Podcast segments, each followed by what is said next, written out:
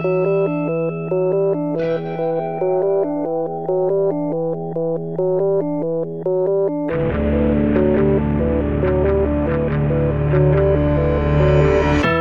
a tutti e bentornati su Easy Apple, puntata numero 292, registrata il 21 dicembre 2016. Perché no, potremmo anche riprendere, la, riprendere a dirlo. Io sono Luca Zorzi. E io Federico Travaini. Mizzica, numero della puntata, data, nome e cognome. Tutto, tutto, tutto. Siamo Porca veramente miseria. preparatissimi in questa puntata. Eh, preparatissima è anche Apple che ha uscito una serie di cose eh, la settimana scorsa avevamo parlato dell'uscita delle AirPods che eh, sono nelle mani di diverse persone. Eh, le mie sono arrivate, ma non sono a casa per poterle provare, per cui vi posso dire che esistono, non sono un prodotto fantasma, per quanto eh, le, pri- le, prossime consegne mi pare eh, andranno al 6 febbraio. La disponibilità in tutti i negozi è data per il 6 febbraio e anche se provate a ordinare online, quella è la data di consegna. Altra novità, è uscito, seppur anche questo con date di consegna lunghe, il monitor LG Ultrafine 5K, quello insomma il monitor esterno 5K con lo stampino di approvazione di Apple, magari ne parliamo dopo, ma prima bisogna parlare anche del milione di domande che sono arrivate. Sì, siamo stati sommersi di domande, forse è stato il vostro regalo di Natale per noi, eh, quindi vi ringraziamo come sempre e direi di iniziare di iniziare a scarrellarle una dopo l'altra, partendo con Sergio che chiede, dopo aver detto che ci segue da, da parecchi anni, eh, dice ho qualche problema di memoria e non, perché non ricorda se abbiamo parlato di un'applicazione che permette di vedere il traffico wifi sulla propria rete locale e magari dare la banda utilizzata da ogni dispositivo collegato. Allora, partiamo da un presupposto, cioè per poter conoscere qual è il traffico che sta utilizzando la vostra rete wifi dovete andare a recuperare questa informazione dal router. Non, non ci sono tante altre alternative. Eh, L'iPhone di per sé non ha la più, idea, la più pallida idea di quanto traffico stiano utilizzando gli altri dispositivi e nemmeno il Mac ha questa idea. Quindi, prima soluzione è eh, sperare che il proprio router magari abbia già di per sé un'interfaccia che permetta di vedere il traffico in uscita e in entrata, magari suddividendo anche dispositivo per dispositivo quanta banda è stata utilizzata o viene utilizzata in questo istante. Il mio router, che è un router eh, Asus, ha questa funzione e ha anche un'applicazione per iOS che permette di vedere tutti questi dati. Nel caso in cui il vostro router non supporti questa funzionalità, probabilmente neanche la seconda soluzione vi servirà, ehm, che è un'applicazione per Mac, si chiama Peak Hour, ne abbiamo parlato un paio di puntate fa, qualche mese fa Luca l'aveva già accennata, io me ne sono innamorato da ormai penso un mesetto, è un'applicazione che eh, se il router supporta questa funzione che Luca se non sbaglio è UPnP UPnP oppure SNMP eh, la seconda tutto sommato secondo me è preferibile per tanti motivi ma andiamo avanti sorvoliamo ok questa applicazione permette di collegarsi al router e nella menu bar vi fa vedere qual è il traffico in entrata e in uscita ehm, del router e cliccando vi mostra anche un grafico senza però andare nel dettaglio dei vari dispositivi. Quindi questo è fermo al traffico in, in uscita e entrata nel router. Perché dicevo però che questa soluzione eh, difficilmente eh, vi aiuterà nel caso in cui la prima non, eh, non sia valida? Perché difficilmente uh, un router supporta l'UPnP senza però avere già di per sé un'interfaccia che Guarda, ti smentisco immediatamente perché eh, la Vodafone Station Revolution, se l'UPnP è attivo, dà questa informazione. Senza avere un'interfaccia di per sé che esatto, lo mostra? Esatto. Ok, allora mi piace come siano cose abbastanza assurde, ma ottimo così. Quindi verifica che il tuo router supporti UPnP o l'altro la sigla di cui non ricordo il nome, che Luca ha citato prima, e poi puoi andare a scaricare Peak Hour eh, che co- un'applicazione da 3 euro se non sbaglio, quindi molto economica, però funziona per Mac. Non ne conosco assolutamente la controparte per iOS, però uso l'applicazione dell'Asus attualmente. Ok, perfetto. Proseguiamo con la domanda successiva, che in realtà è una segnalazione di una cosa simpatica. Fabio ci segnala che c'è un piccolo bug nei message che ho provato, effettivamente sussiste anche sul mio telefono. Cioè, provate ad andare tra i vostri sticker che avete appunto sui message, selezionatene uno cliccandoci banalmente in modo che venga messo eh, nella finestra di composizione del messaggio non inviatelo, uscite dall'applicazione, entrate nel multitasking di iOS, rientrate nei messaggi e noterete che questo sticker è diventato gigante, ok? Niente di grave, però insomma è simpatico come bug. Proseguendo, invece, Enrico ci chiede come possiamo gestire la nostra posta, qual è nostro, eh, la nostra idea di soluzione ideale. Lui ha tantissime email, parla addirittura di 14 account che ha tutti consolidato nell'interfaccia web di Gmail che eh, può essere usata ovunque, è uguale ovunque e non occupa spazio sul computer. Però lo solleticava l'idea di passare a un client come potrebbe essere magari Airmail, Spark oppure il mail di Apple e ci chiedeva un po' cosa ne pensiamo. Io in realtà apprezzo entrambe le cose, però tendenzialmente utilizzo le applicazioni native perché non utilizzo in maniera massiva i tag eh, di Gmail, per cui eh, non mi sento particolarmente limitato dai client.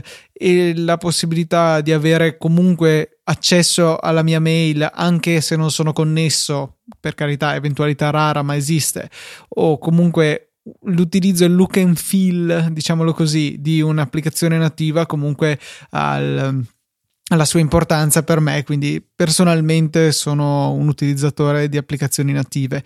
Al momento mi sono stabilizzato su eh, Mail per la gestione della mia posta personale, che di fatto sono l'account Gmail principale sul mio dominio. Eh, l'account di iCloud giusto perché ce l'ho ma in realtà non lo uso e un account di posta PEC che ho su Aruba e che ho usato esattamente una volta, anzi due quest'anno, eh, e che però insomma tengo attivo e configurato. Mentre invece per tutte le mail relative ai nostri podcast ho tutto in Airmail. Io sono dalla parte di Luca sui client nativi, ma um, non ho tutti questi miliardi di, di, di account di Aruba e Rububa e Bubabu. Beh, hai quelli di Easy Apple, Easy Podcast e la tua posta personale. Sì, quindi Gmail, Gmail, Gmail, Gmail. Ok, sì, però comunque tu li usi tutti senso. nella stessa app oppure... Sì, avevo fatto un periodo in cui tenevo divisa la, la posta personale da quella di Apple Easy Podcast. Mi sono reso conto che tutto sommato personalizzando le inbox si può, si può, gestire anche tutto in un solo client. Tengo di diciamo, backup l'applicazione ufficiale di, di Gmail solo config- configurato il, il, mio account personale perché diciamo non si sa mai. È comoda perché dovessi... la ricerca è più veloce e può magari sfruttare più criteri rispetto ad iOS, quello sicuramente. Sì, in realtà poi io a volte trovo dei problemi con eh, cioè riscontro dei problemi con l'applicazione mail, non mi invia le mail o a volte non so per qual motivo ma non mi fa il refresh in automatico in background, quindi magari apro l'applicazione la sera per, per, per sbaglio così mi arrivano 18 mail di fila, eh, quindi sono un po' frustrato da questa cosa, mm, per questo motivo ho deciso di installare eh, come supporto l'applicazione di, di Gmail. E sempre stando in, stem- in tema Google, Alessandro ci chiede eh, un chiarimento sul comportamento di Google Photos e le foto del proprio rullino che sono state modificate. Dice cosa succede? Vengono eh, fatte il re-upload, vengono aggiornate, non succede niente. Allora, io ho fatto un paio di tentativi, tutto sommato era questo quello, quello che serviva a fare. Eh, ho fatto un paio di tentativi e la logica di funzionamento è questa. Nel momento in cui voi andate a modificare una foto, quindi nel rullino non troverete più la foto originale, ma troverete solo la foto modificata, Google Photos andrà ad aggiornare la foto che è stata caricata in precedenza. Quindi scattate una foto, viene caricata su Google Photos, la modificate dal vostro rullino, viene aggiornata, quindi sincronizzata anche su Google Photos. Nel momento in cui invece andate a, a applicare una modifica che crea una copia della foto originale, bene, qui si tratta di due foto separate e così ehm, risulteranno anche su Google Photos, quindi verranno caricate due foto separate. Tutto qui, molto molto molto semplice. Ok, quindi abbiamo chiarito anche questo dubbio eh, sul comportamento di Photos, di Google Photos, esatto, perché Photos in realtà è quello di Apple. E passiamo alla domanda successiva che è di Fabrizio e ci chiede, dovendo ripristinare l'iPhone di un amico, effettuando il backup su iTunes, come, si, come ci regoliamo però con le app che non sono più presenti su App Store? Perché... Eh, c'è stato un cambiamento insomma nel funzionamento di iTunes e non va più a fare un backup delle applicazioni sul computer per poi ributtarle su, cosa che mi urta assai perché era molto comodo per velocizzare le fasi di ripristino mm, o di passaggio a un nuovo telefono insomma.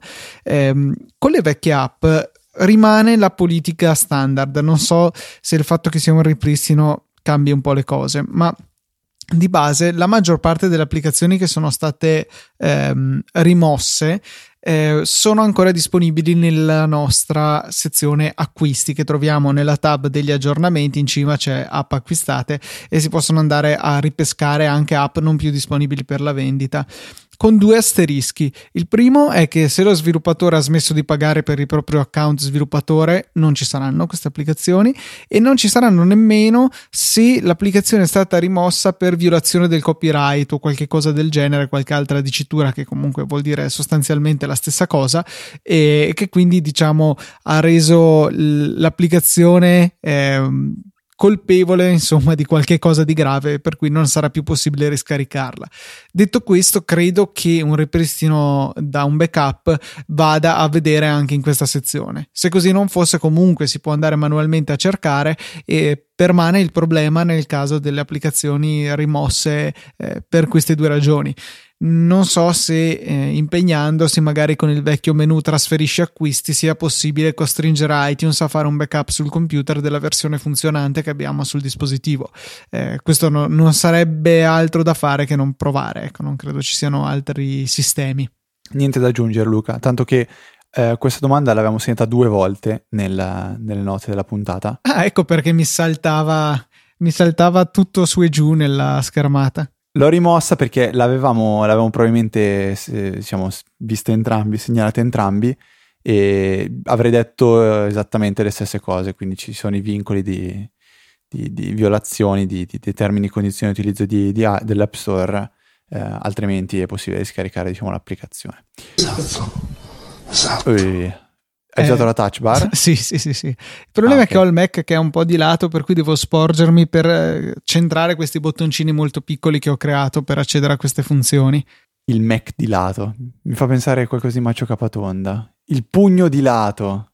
Questa non me la ricordo. Sì, è quella... Io volevo diventare pugile.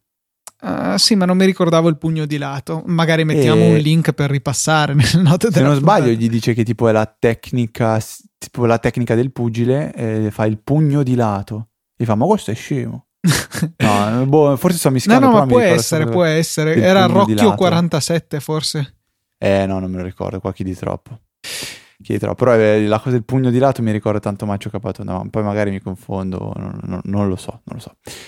Uh, al di là di queste boiate che come sempre compaiono in ogni, in ogni puntata di Easy Apple, e che condiscono ogni puntata, insomma sono un po' eh, parte integrante dell'intrattenimento che speriamo settimana per settimana di fornire.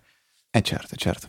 E, ehm, ricollegandomi a ciò eh, che tu hai detto inizio puntata, cioè Apple ha rilasciato tante eh, belle cosette questa settimana, sono usciti gli AirPods, ed es- e sono stati anche resi disponibili i uh, display 5K di LG.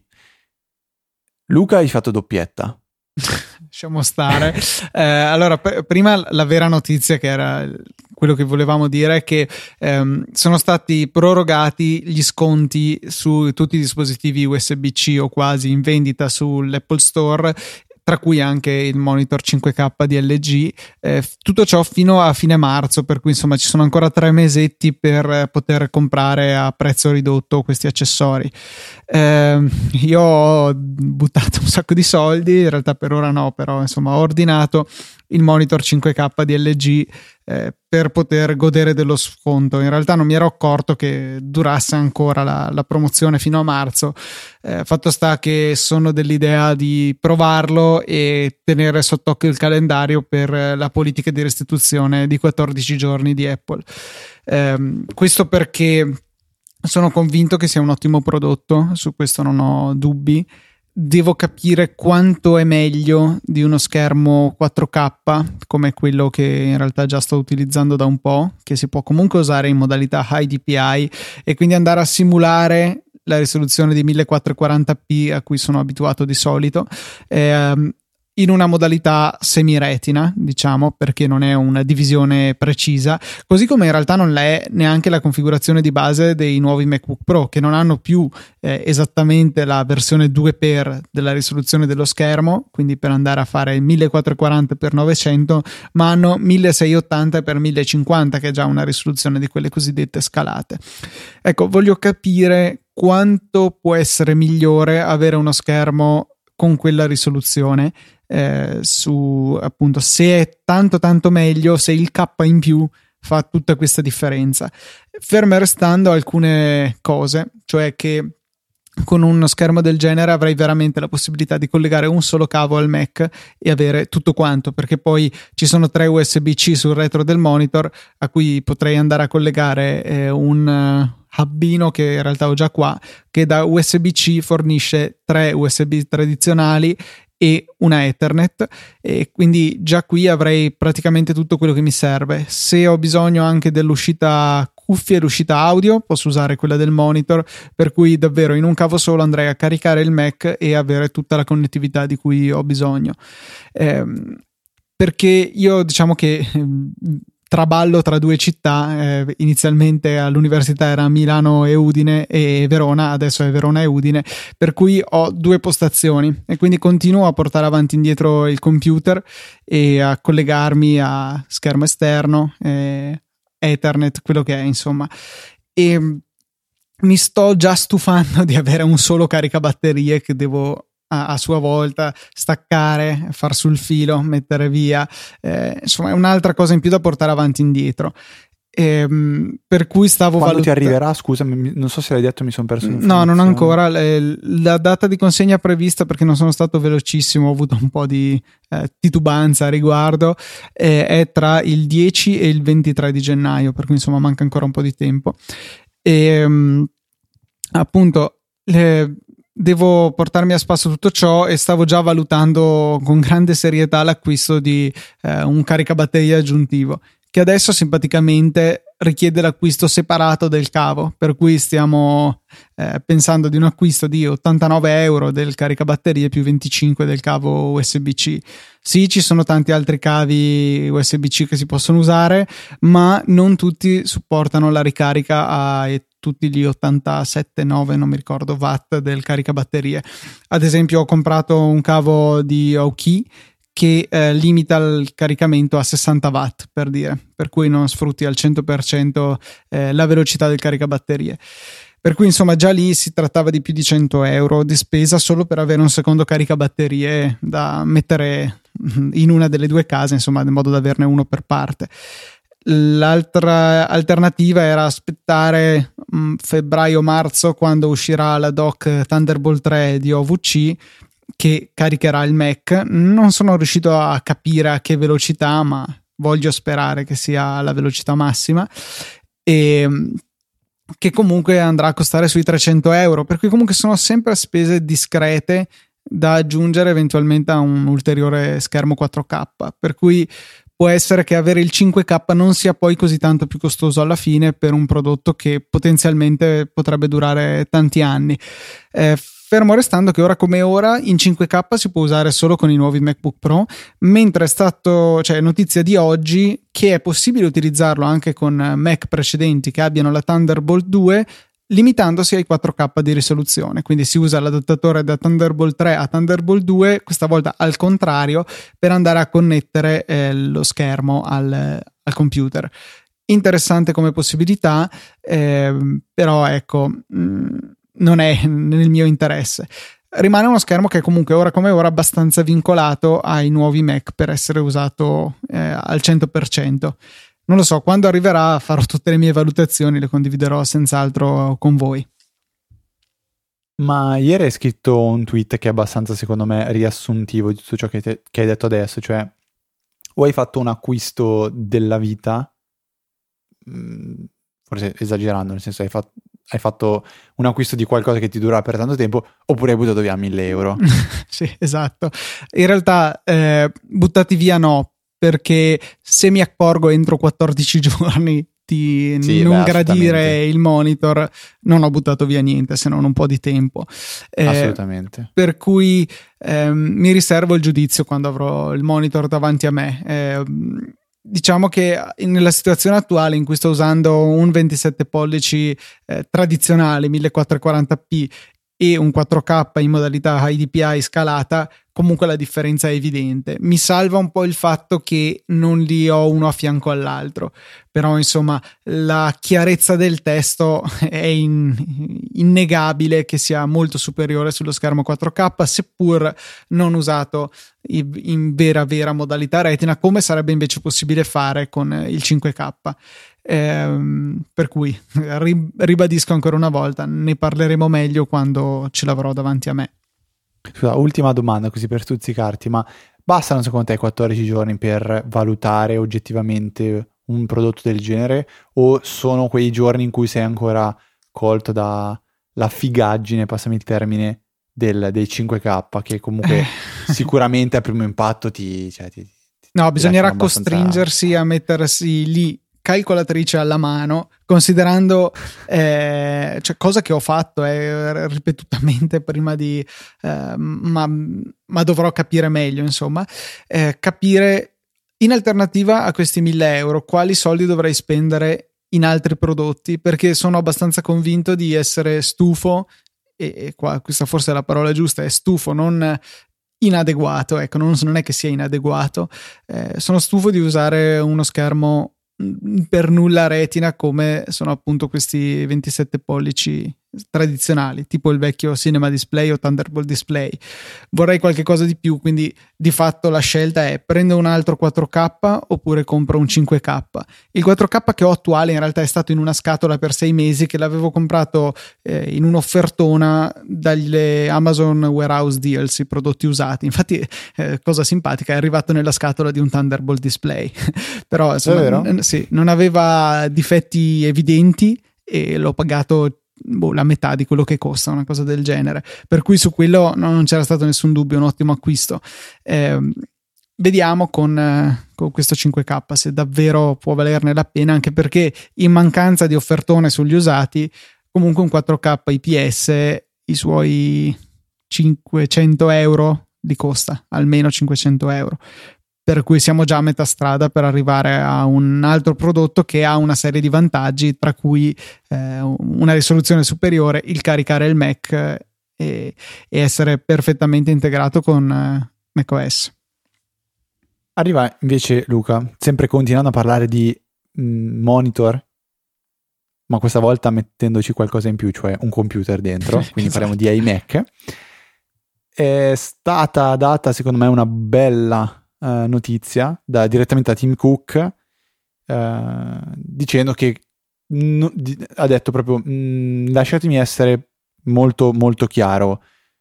Arriveranno dei desktop quindi degli iMac molto molto belli.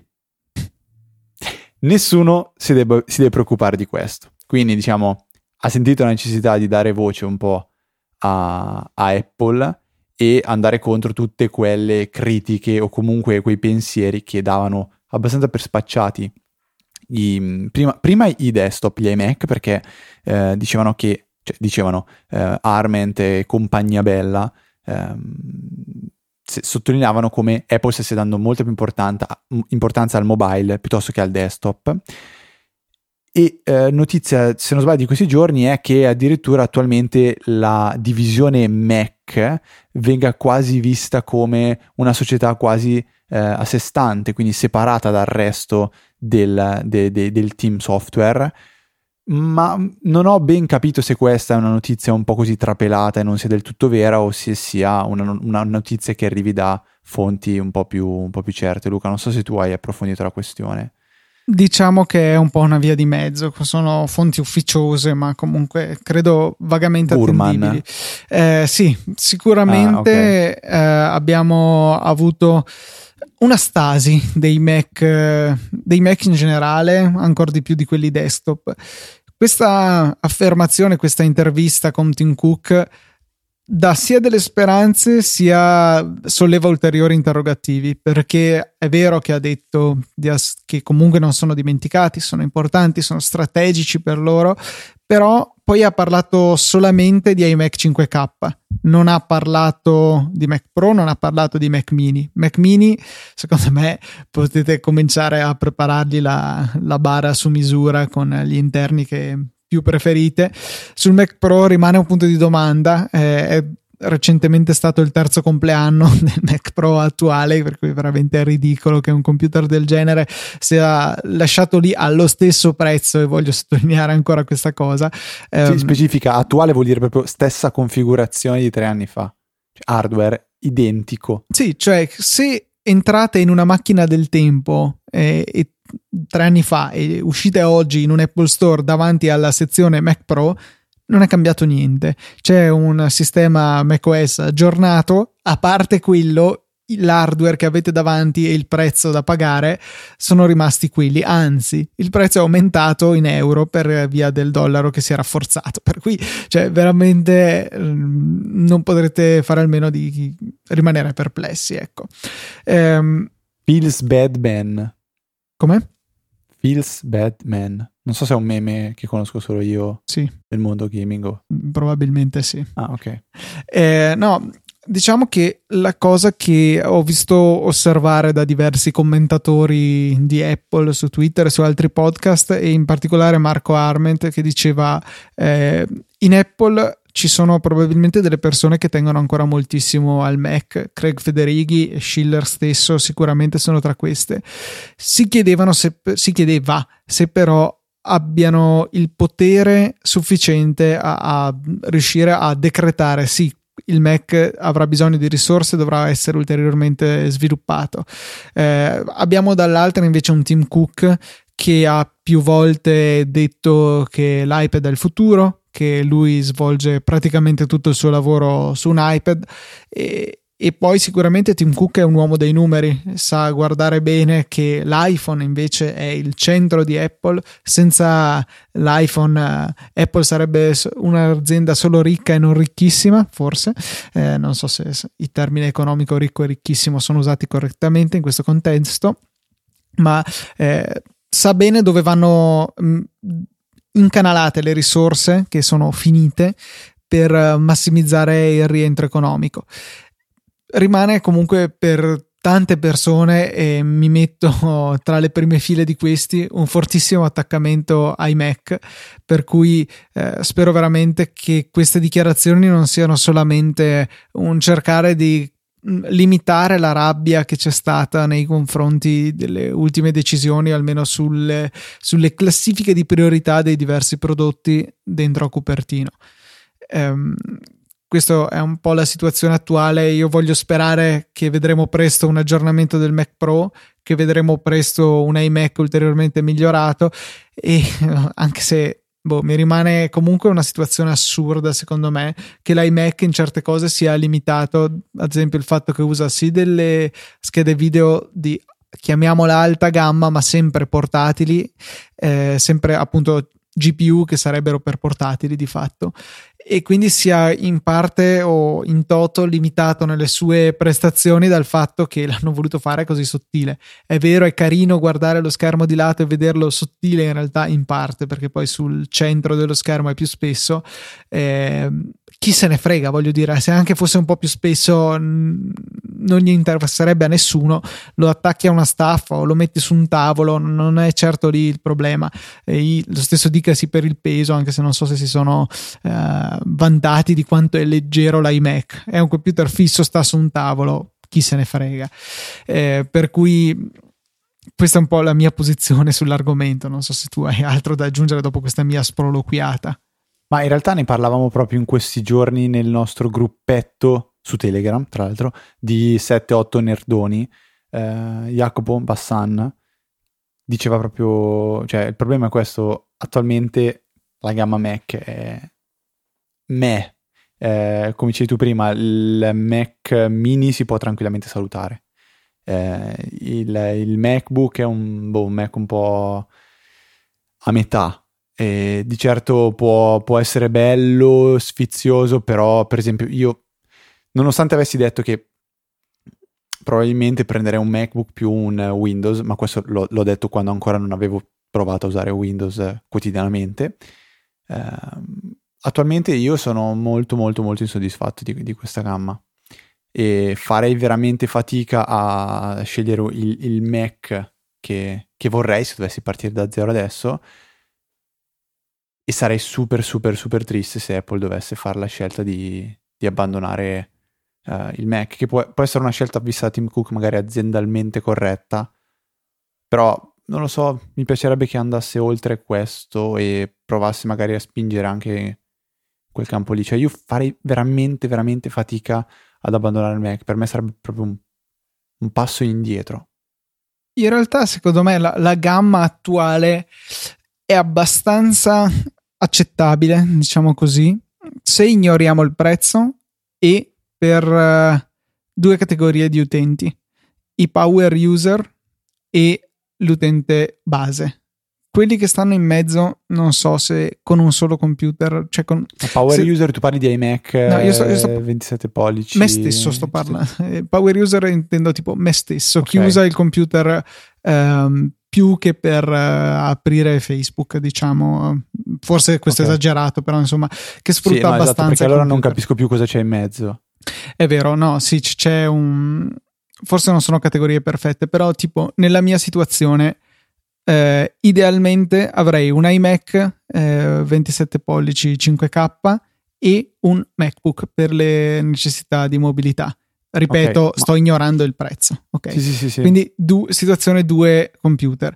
Se volessi avere un solo computer, MacBook Pro 15 pollici come ho adesso, esattamente la situazione in cui sono. Eh, usato come fisso la maggior parte del tempo, ma comunque utilizzabile in mobilità. Eh, se appunto sei invece un utente base, il MacBook tutto sommato va bene, le limitazioni non sono poi così insormontabili e andranno a esserlo sempre meno man mano che la USB-C si diffonderà. Eh, è l'utente un po' intermedio che usa sì il computer ma non in maniera devastante e non pochissimo che si ritrova l'utente un po' intermedio spezzato. secondo me è l'utente d'iPad cioè io, mm. io comunque su questo no. sono abbastanza convinto no, secondo no, me io a tante persone consiglierei molto più un iPad che un, che un computer no io non, non me la sentirei perché ci sono tante situazioni in cui minimo è molto molto più difficile fare la stessa cosa con, uh, con un iPad. E poi io metterei quelle persone un po' più in basso nella catena alimentare dei, degli utilizzatori. Cioè se uno ha appena bisogno di un computer per alcune ragioni e per qualche motivo non gli basta il MacBook allora lì è un po' in difficoltà. Eh, volendo rimanere su un portatile, si ritrova con dei pro che sono abbastanza cari, anzi, decisamente se, cari. Se non sei se non, se non ti basta il MacBook, secondo me sei già abbastanza nella categoria pro user.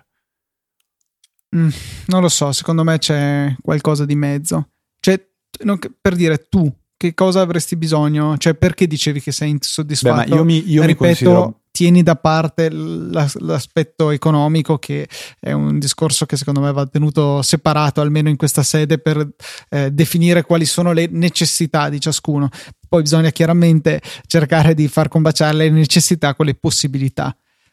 Boh, ma ripeto, io mi sento di ricadere anche, um, anche io mi sento di ricadere nella categoria dei, dei, dei pro user, perché sebbene sia un pro user diverso di un altro livello rispetto a te, eh, sia in termini di conoscenze, sia in termini anche di cose che, eh, che facciamo, di, che ci serve fare col computer, mm, però non, non, mi sento, cioè non mi sento di poter rispondere a questa domanda eh, per, per, cercare di, di, diciamo, di, rispondere alla categoria in mezzo tra, tra, il power user e l'utente. No, diciamo, infatti, infatti, tu cioè, sei secondo cioè, me nettamente nella categoria sì, superiore. ma quello che dico è, secondo me, probabilmente non, non, non, servono più i computer per chi non è un power cioè il computer di chi non è un power user secondo me è un iPad.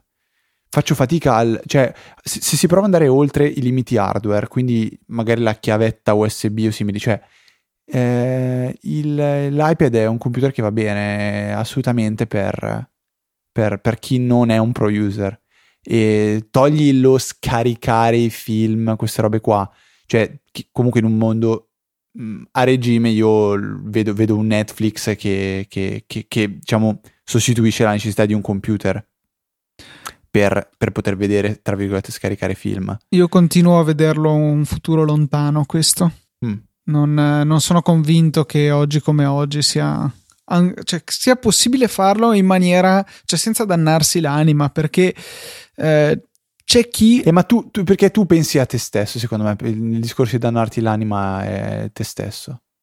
Non lo so, sì, probabilmente sì, perché io sono sicuramente... Cioè eh, pensa che per molti dannarsi l'anima è utilizzare il computer. Capito? Sì, sì, è vero.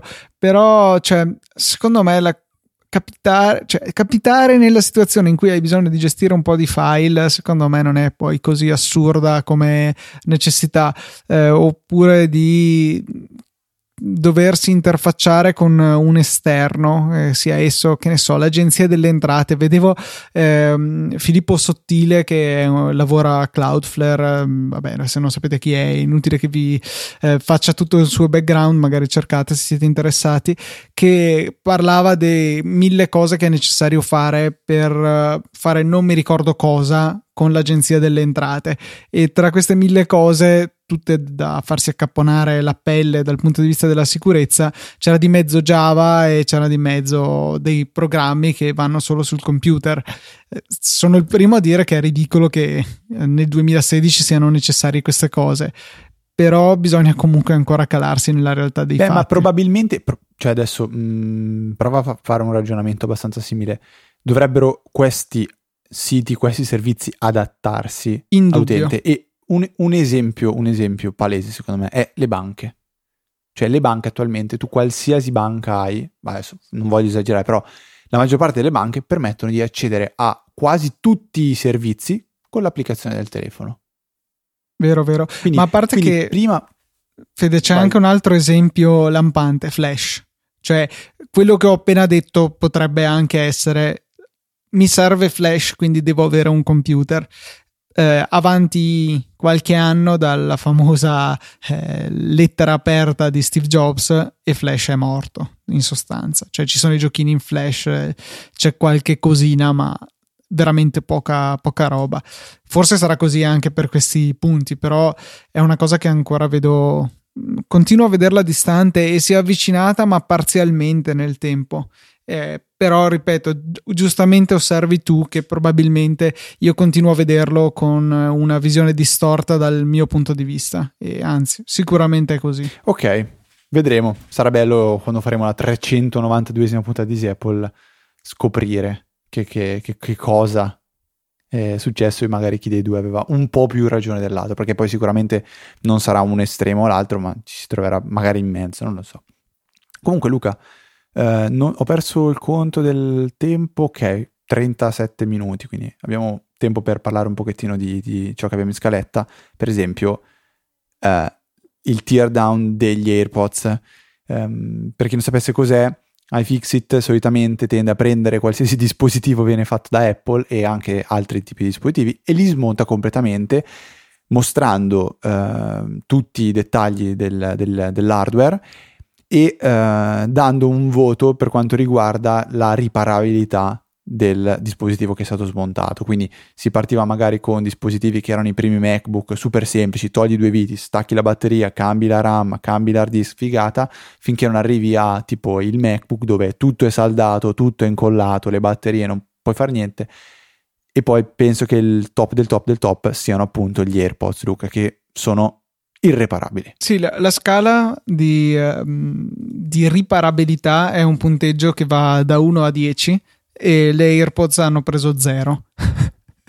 perché non è possibile ripararle, cioè non è possibile aprirle senza distruggerle. Eh, hanno dovuto prendere un bisturi in pratica per aprire loro e forse qualcosa di meno per uh, la custodietta. Sono incredibili, cioè c'è una miniaturizzazione dietro eh, che veramente pazzesca. Da questo punto di vista, veramente ammirevoli come prodotto, mille pregi. La riparabilità non è di quelle. Cioè, basta vedere anche quanto, tra virgolette, moltissime virgolette, economico è farsi sostituire un altoparlante, cioè un altoparlante, una cuffietta se la perdete. Eh, quindi, se vi si rompe, potete anche casualmente perderla e farvela sostituire. Eh, costa, mi pare, 60 euro, una cosa del genere, 60 dollari. Sì, una cifra del genere. Eh, rispetto ai 160 che costa il paio, per cui costa meno della metà. È vero, c'è anche il, la custodia del filo interdentale digitale dove le riponete, però se relativamente accessibile eh, è proprio per questo, perché non è un oggetto riparabile, non è pensato per questo, ci sono mille discussioni eh, filosofiche che si possono fare circa la cultura dello spreco, eccetera, eccetera, eh, direi che di non addentrarci in questo, però eh, date un'occhiata a questa operazione eh, chirurgica, non, non saprei, perché in realtà poi il paziente muore completamente. Eh, però assolutamente affascinante vedere cosa c'è dentro a questi oggettini tutto sommato microscopici che sono le AirPods. Luca, volevo eh, chiederti una cosa delle AirPods che mi è sfuggita mentre te lo stavo chiedendo. Aspetta un secondo, cavolo, vediamo se mi, se mi salta in mente al volo. Hai fixit AirPods? Porca miseria. Eh sì, me l'hai servita proprio su un piatto d'argento, non potevo farmi scappare. No, ma ti giuro, sai, sai, sai, quando stai pensando una cosa, la stai per dire, parti per dirla e poi te la dimentichi. Fantastico. No, eh, niente, non, non, mi ricordo cosa volevo dire di questi AirPods. Professional Fantastico. podcasters. Porca miseria. Che Guarda, numero che ho riferimenti. fatto. Ho fatto un numero pazzesco. Niente. Luca, il prossimo penso sia un tuo punto, adesso non so quanto riusciamo a tirare fino, fino in fondo alla puntata. No, dai, secondo me ce, ce la facciamo. Parliamo di Setup, scritto Set App come applicazione. È un servizio barra applicazione che uscirà a marzo e fino ad allora è in beta gratuita che eh, cerca di portare un concetto nuovo alle applicazioni su Mac, perché in sostanza avremo un abbonamento, ma non un abbonamento tipo Text Expander, tipo One Password che hanno ciascuno il loro piccolo abbonamento. Questo vuole essere un po' il Netflix dell'App Store, perché eh, consente di avere un fisso mensile, 10 dollari, e eh, di poter utilizzare senza limitazioni davvero tante applicazioni. E, um, e quindi sfruttare questo abbonamento non solo per le applicazioni che sono in questo momento disponibili, che sono 54 nel momento in cui parliamo, eh, dove troviamo anche Clean My Mac eh, o mm, iStat Menus per dire iFlix, sto scorrendo la lista giusto ora. Eh, ma tante altre che si potranno anche aggiungere in seguito. Infatti, da quando ho installato questa beta, ogni due o tre giorni mi arriva una notifica: guarda, è disponibile anche l'applicazione X.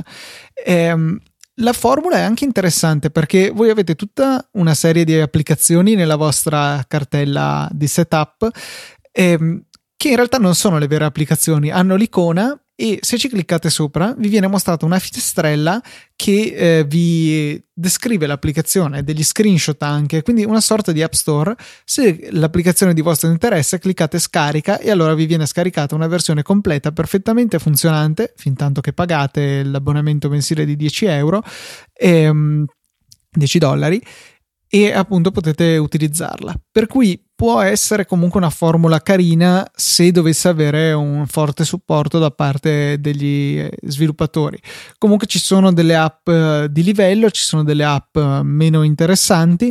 Ehm, sicuramente può valere la pena di dargli un, una provata almeno finché è in beta gratuita. La beta è su invito io avrei 5 inviti, ma uno non riesco ad aprirlo dal sito, per cui di fatto ne ho 4. Se vi interessano, dite pure, eh, ve li mandiamo volentieri. Magari scriveteci una mail a info-easyapple.org e prima che arrivano riceveranno questo invito. Eh, vale sempre il solito discorso: non chiedeteli se non vi interessa, eh, perché potreste toglierli a qualcuno che ne ha veramente bisogno. Quindi fino all'1 del 3 è gratuita, a nota, è obbligatorio inserire una carta di credito per potersi iscrivere alla beta. Eh, prepagata anche va benissimo, io l'ho messa senza problemi, comunque sono personaggi affidabili e poi potete chiaramente prima del primo marzo dire no guarda grazie lo stesso, arrivederci e non vi verrà debitato un centesimo. Ecco come frenare un po' di persone che avrebbero voluto provare esatto, sicuramente. Servizio. Quelli che vogliono provare così tanto per di sicuro li abbiamo scremati e eh, parentesi ho citato Clean My Mac che è una delle applicazioni disponibili insieme anche a Gemini in realtà che è un'altra applicazione di MacPo ho anche un codice sconto per prendere al 50% Clean My Mac, quindi si va a pagare mi pare 19,98 euro per averlo eh, in luogo di esattamente il doppio che è il prezzo di listino. E, mh, mm, anche questo scrivete una mail e sarò felice di mandarvi il link dal quale potete prenderlo. Sarebbe fatto per regalarlo a un amico, però ve lo regalate da soli e, e risolvete il problema. Luca, ci eravamo persi una domanda che ci è stata fatta su Twitter da Duke Valanga, che non è una bestemmia. Ma sai perché che... me, la siamo, me, la siamo, persa? Perché non hai messo hashtag Q sul, come domanda? penso di averla messa io. O sì? Eh, sì Created by Federico Travaini, sì, ok, l'ho fatto io. Mia colpa. Dove si eh, può la domanda è... cosa? Chi, chi, è il... Ah sì, là è sotto vero, c'è il responsabile. Bella. Bene. Non me lo ricordavo assolutamente di averlo inserito, infatti me la sono persa. Eh, allora, la domanda è come è possibile... Ecco, ok, appena, appena, mi sono appena ricordato di tutto. Ci viene chiesto un metodo per poter salvare le foto presenti sull'account Facebook, eh, ipotizzando diciamo di voler eliminare il proprio account, però prima conserva- scaricare le foto, creare un archivio per poterle conservare. Um, proprio dal sito desktop è possibile scaricare un archivio dei, dei, dei contenuti. Quindi andare dal, con un Mac, con un computer, quindi non con un iPad. Immagino che non si possa fare con l'iPad o se da no, fare... si può fare da browser sicuramente. Sì, però scaricare i file con Safari non è mai una cosa troppo bella. Infatti non bisogna usare sì. Safari, bisogna usare altre app e qui insomma cominciano i casini, le cose che okay. io non apprezzo dell'iPad. Comunque potete scaricare questo, um, potete scaricare questo archivio. Con il vecchio iPhoto si poteva fare il collegamento con l'account uh, di Facebook e non mi ricordo se c'era una sincronizzazione delle foto no, si potevano no, soltanto caricare esatto potevi caricare ah, okay. vedere vedere anche i commenti in realtà eh, per cui era carino, delle foto caricate da voi tramite iPhoto, per cui era comunque limitato, non vi risolveva la situazione. No, quell'archivio in realtà è una cosa interessante, anzi qualcosa che forse varrebbe la pena periodicamente di scaricare e mettere da parte. Stessa cosa esiste anche per Twitter, esiste anche per Google, eh, ci mettono un po' a produrre questo archivio, eh, però esiste, è possibile farlo e magari può essere interessante da avere. Ok, Luca, ultima cosa che io volevo dire è Super Mario Bros. che è uscito Super da... Super Mario Run forse. Super Mario, sì, Super Mario Run, la forza dell'abitudine. Eh, Super Mario Run che um, era già uscito praticamente settimana scorsa, forse poco dopo che noi avevamo finito di registrare. Non mi ricordo se anche ne, ne avevamo parlato, no, non mi, non mi pare. Comunque, mh, mm, diciamo che tu ci stai giocando. Ho so, già eliminato mh, l'applicazione fantastico. Io ci sto giocando alla versione, diciamo, gratuita, quindi quei tre, tre livelli. Perché tutto sommato gioc- giochicchiando per fare il record uh, migliore tra, tra, gli amici, tra parentesi, aggiungere gli amici è una boiata perché bisogna per forza uh, utilizzare il codice ID che è un numero di è un codice di nove cifre a gruppi di tre. Se non sbaglio, se non sbaglio sono nove cifre a gruppi di tre. A me sembra di quattro cifre a gruppi. No, di quattro, quattro cifre. gruppi di tre cifre. Esatto, no, tre gruppi di quattro cifre. Ah, Vabbè, tre gruppi di quattro cifre. Assolutamente okay. non importante. Comunque, assolutamente una cosa contro, cioè, contro la semplicità tanto promossa da, da Apple e da. Boh, spero da tutte le persone con un po' di, di, di quoziente intellettivo. Um, però diciamo sto giochicchiando per divertirmi a battere il record che fanno i miei amici. Ho pubblicato sul canale di Telegram e su Twitter il mio ID, così uh, un, po' di persone mi hanno aggiunto. Attualmente voglio, voglio, sottolineare che sono ancora quello col punteggio più alto nel primo livello di, di Super Mario. Eh, non penso però di procedere con l'acquisto del, dell'applicazione eh, completa perché tutto sommato è un, così un pochettino un passatempo e non, non, lo, non lo, so, il, il fascino che ha è quello di essere Super Mario, stop, eh, non ha niente di, secondo me, di, di particolare o in più che, che, lo rende un gioco che ti fa venire voglia di tra- comprarlo, di, diciamo, di, continuare a giocarci. Io ce l'ho installata, ma a, a, a tempo perso la, la così la, mm, la apro. Tra l'altro c'è la sincronizzazione anche con l'iPad tramite l'account Nintendo, cosa che fortunatamente nel, nel 2016 eh, hanno imparato a fare in, in, tante persone. Quindi anche, vabbè, è una nota positiva. Però niente, mi spiace Luca che non hai accettato la sfida e provato almeno a fare il primo livello con un punteggio più alto del mio, ma va bene. Ma sì, io il primo livello l'ho anche fatto, eh, tra parentesi, comunque è stato un successo devastante perché hanno avuto 25 milioni di download. Eh, Quello indubbiamente. Però cioè, è Mario, poteva essere su qualunque altro gioco. Il fatto è che io mi stufo immediatamente a qualunque tipo di gioco, non mi piacciono, non c'è niente da fare, per cui ehm, cioè proprio non, non, so che farmene dei giochi. Non è diverso che sia Mario, non avendoci praticamente mai giocato da piccolo, non è che abbia neanche un legame affettivo o di nostalgia, per cui eh, boh, non, non, me ne, non me ne frega niente sostanzialmente. peccato, peccato, peccato, peccato. Ok, quando faranno Super Mario programmatore tu ti metterai a giocare a quello. Ma no, perché cioè, il concetto proprio stesso di gioco è, non mi rilassa particolarmente, eh, ho l'impressione di perdere tempo, non mi diverto eh, e basta. Cioè, l'unica... Ma non è rilassante, cioè giocare secondo me non è rilassante, è un po' tipo vedersi un film. Gli unici giochi che, che ai quali ho giocato un po', e sottolineo un po', che comunque un po' è poco, eh, sono i giochi di guida e basta perché li trovo divertenti, ma, ma poi mi stufo molto rapidamente anche di quello. Peccato. Ok Luca, direi che siamo giunti al termine della puntata, un puntatone direi, tre di, di lunghezza, poi per quanto riguarda i contenuti siete sempre voi a dover giudicare, anzi sappiate che ov- ovviamente i feedback sono più che ben accetti, però ehm, veniamo ai soliti convenevoli Luca. Sì, dobbiamo cominciare con eh, il primo donatore di questa settimana che è Enzo, eh, no, Enzo Delligna, Dalligna, ok? Perdonami Enzo, volevo leggere il commento che ha allegato alla sua mail. Ciao carissimi, avevo pensato di donarvi tanti soldi quanti sono i miei anni, ma mi sono reso conto di averne 64 e quel proverbio che non vi ricordavate tempo addietro è l'arte del Michelasso, mangiare e bere e non fare un casso. Siete Fantastico. molto simpatici e soprattutto ben assortiti. Chissà cosa combinerebbe quel giocattolone di Federico se fosse solo. Ciao, grazie Enzo, grazie per la donazione, grazie per il messaggio simpatico. Ringraziamo anche Guido Lanzafame, Nicola Bisceglie, Giuseppe Brusodelli, Roberto Esposito, Ugo Romanelli e Caterina che anche questa settimana ci ha supportato. Grazie veramente a tutti quanti per il vostro supporto.